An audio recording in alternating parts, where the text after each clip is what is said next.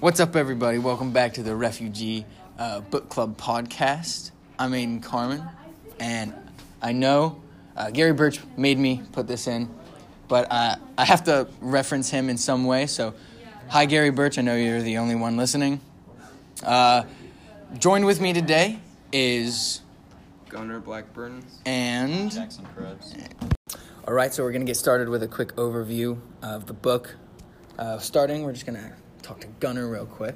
Uh, there are three different storylines of it. One is a Jewish boy in Nazi Germany. Another is a Cuban girl during the collapse of the Soviet Union, and another is a Syrian boy in 2015. All right, Jackson, you have anything to add? Um, so all the three characters are each similar in their own ways. They each share common things that happen to them that will cause them to end up leaving their country. And in the end of the story, all of their journeys, in a way, connect to each other so that each character ends up having an impact on another character's journey in their story. Right. So that's why they're called refugee, right? Because they're all Yeah. they're all escaping from their yeah they're all refugees. I guess that makes yeah, sense. they're all refugees. All right, so yeah, so there's Joseph, who's a Jewish boy in Nazi Germany at the beginning. His uh, his house is getting raided by I think it's the Gestapo. Yeah. Uh, they they come in, they break in, they take his his dad.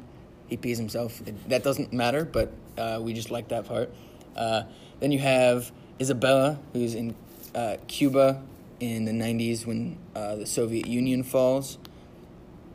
Uh, so there's a lot of riots and stuff, and her dad is part of them. Her dad gets is like gonna get arrested, so they have to escape. Yeah, he gets caught. Yeah, and then you have Mahmoud, who's a Syrian boy in 2015.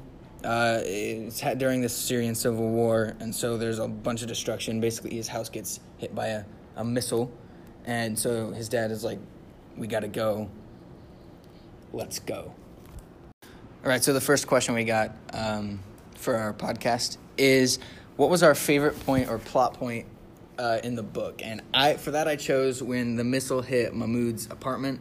I just felt like that's where the entire story picks up. It's the the point when everything kind of just goes wrong, and you realize that you, you see that they're all escaping. Because I think we've already seen Joseph running away. This is Mahmoud's point of uh, like it spurs on his experience. All right, uh, Jackson, what was your favorite? My favorite point in the story was around page 170 when you get to see on Joseph in the Cuban harbor. Joseph's father leaves his cabin for the second time, which already shows that something bad is to come. And it's after that point when you learn that Joseph's father attempted suicide by jumping off the ship. And I think it's really interesting because it shows how much being in the concentration camps at that time would affect those people that were in there and the things that they've seen. And I really do think it puts an emphasis on that in the book. Right, and then I think you mentioned earlier that it kind of puts Joseph as the Yeah. the new man of the house. Because his father is no longer there to be with him. Right. If it wasn't obvious before, it's obvious at that point that his father is no longer the same man that he was, and it shows that Joseph really has to step up and start acting like an adult. Yeah, and I, I and feel like making that's a for the people. yeah, I feel like around that's a him. big plot point for him for the rest of Yeah. the book. All right, Gunnar, what about you?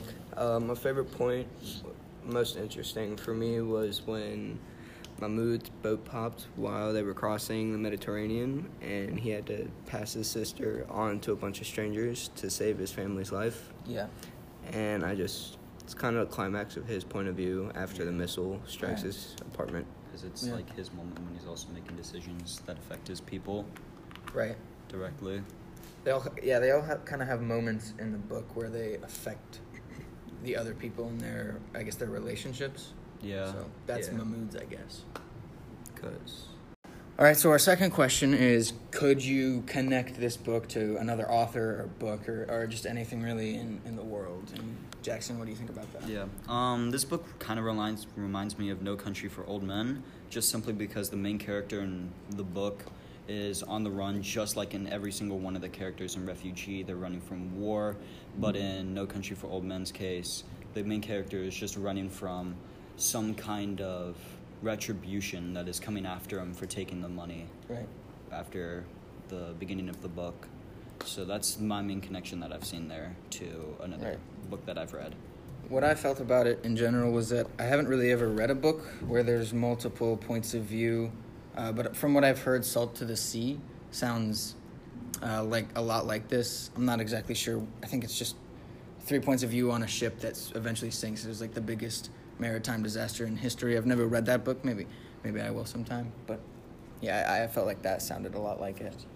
All right, what about you, Gunnar? Uh, I found the book really unique. I didn't really connect it into any other books I've read. Right. Cool.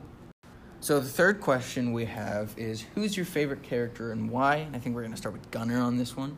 Uh, I said my favorite character was Joseph. He sacrificed himself for his sister to save her from the concentration camp. Right. So his sister and his mom was able to get away from the Nazis. Meanwhile, he sacrificed himself, showing he was really the man of the house. I think that's like exactly what I said. Well, Pretty much, Jackson. I, I have the same character of Joseph, but I have a different reason. My reason for Joseph is that over the co- entire course of the story, I feel like he's the person that has the most development as we see him go from a boy to a man Yeah. that has in the bravery to sacrifice himself for the better of his family, Right. you know, versus other characters where Mahmoud, we really just kind of see him just to go from somebody that wants to appear invisible to someone that realizes that that you have to be seen to be able to get places in life and from Isabel that just overall realizes the importance of sticking together and not getting too off task to the main task at hand. But Yeah. I feel like Joseph overall is the most development over any other character. Yeah, I would say that too. All right. wanna All start right. first? So question four is uh, discuss the beginning of the book. I don't think really need to go around with each of our inputs. I think we can just discuss it. Yeah. Personally, I thought it was a pretty good beginning. I thought it kind of pushed you into the world, and Yeah, with how fast it went down. yeah, everything kinda kind of was just like, oh, this is happening now. Yeah, it Yeah. really hooked you in. It's just like Yeah. one page. It's just describing everything that's going on. The next page, Right. it just immediately sh- puts you into the action. Yeah. It, You don't really have a chance to think what's going on. No, I, yeah, I agree with that. Sorry to interrupt your podcast, but uh, this podcast is brought to you by Gary Birch and the Blamers and their album, The Bear. Here's a little sample here. It's got a nice sound to it. That's all you need to hear. If you want to buy uh, t shirts, you can go to GaryBirch.com or you can talk to. That's not the website, but I'll, I'll link it and then you can talk to Gary Birch as well. Thanks. Bye. All right. So uh, up next we have we're just going to discuss the ending of the book really quick. Um, to me, I mean, I thought it was a good ending, but I I didn't. It closed a couple of them up, but I didn't like the way It you just a like lot of holes open. yeah, it, it just- left a lot of holes open. with Mahmoud, you were just like, where is his sister? Yeah, you have no idea where know. his like at the is. end, they were It's just like, we're gonna find her, but They made such a big deal about having her be given away, and then Yeah. they just ignore the entire rest of the book besides Yeah. that one one where they're like, "We'll help you find your sister," yeah. and and they're just like, and then the book just ends. I did like the way that they connected everything. So Yeah. Joseph's sister took in M- Mahmoud and Yeah. his family in Germany, Mhm. and um, Isabella's grandfather, I yeah, think, was, the Joseph's policeman. Was a policeman who was involved with the, the ship that Joseph was on. St. Louis. I, I did like that, the St. Louis, yeah. All right, so next up we have, we're just gonna uh, talk a little bit about how the story is told in general. So it's three points of view, and so each chapter, you, I think they have a rotation. Uh, I don't remember who's for. It might be Joseph, uh, Mahmoud, or Joseph Isabella Mahmoud, I think.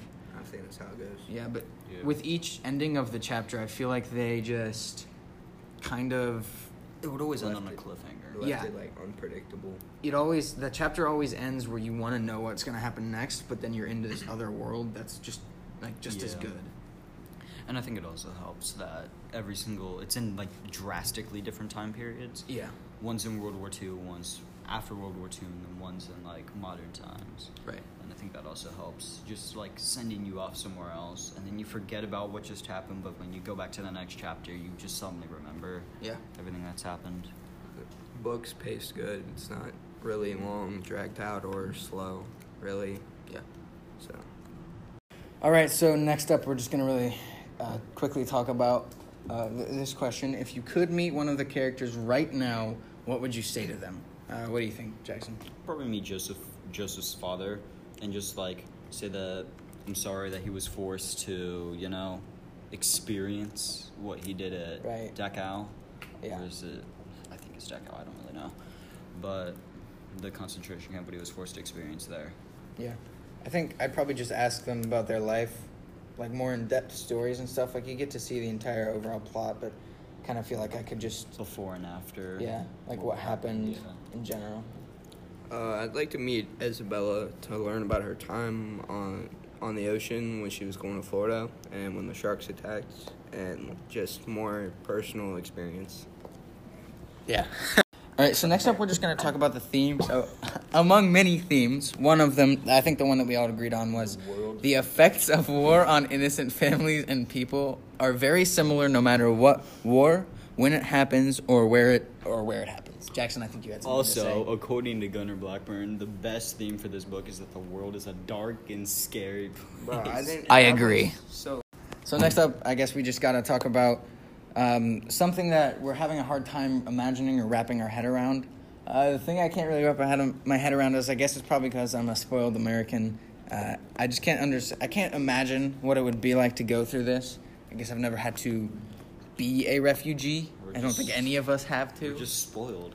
yeah, No. I guess. Spoiled white people. uh, I don't get like I just.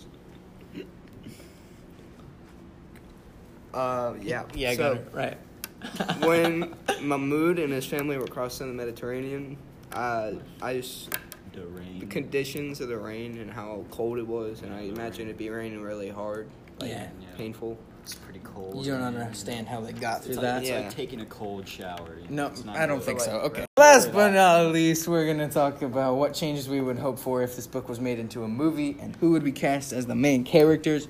I just said that I think some of the chapters should be combined so that we don't have short scenes. And then I feel like uh, for the casting, I feel like there's not, I think you need to have not already famous actors play the roles. You can't have somebody who's already well known. Yeah.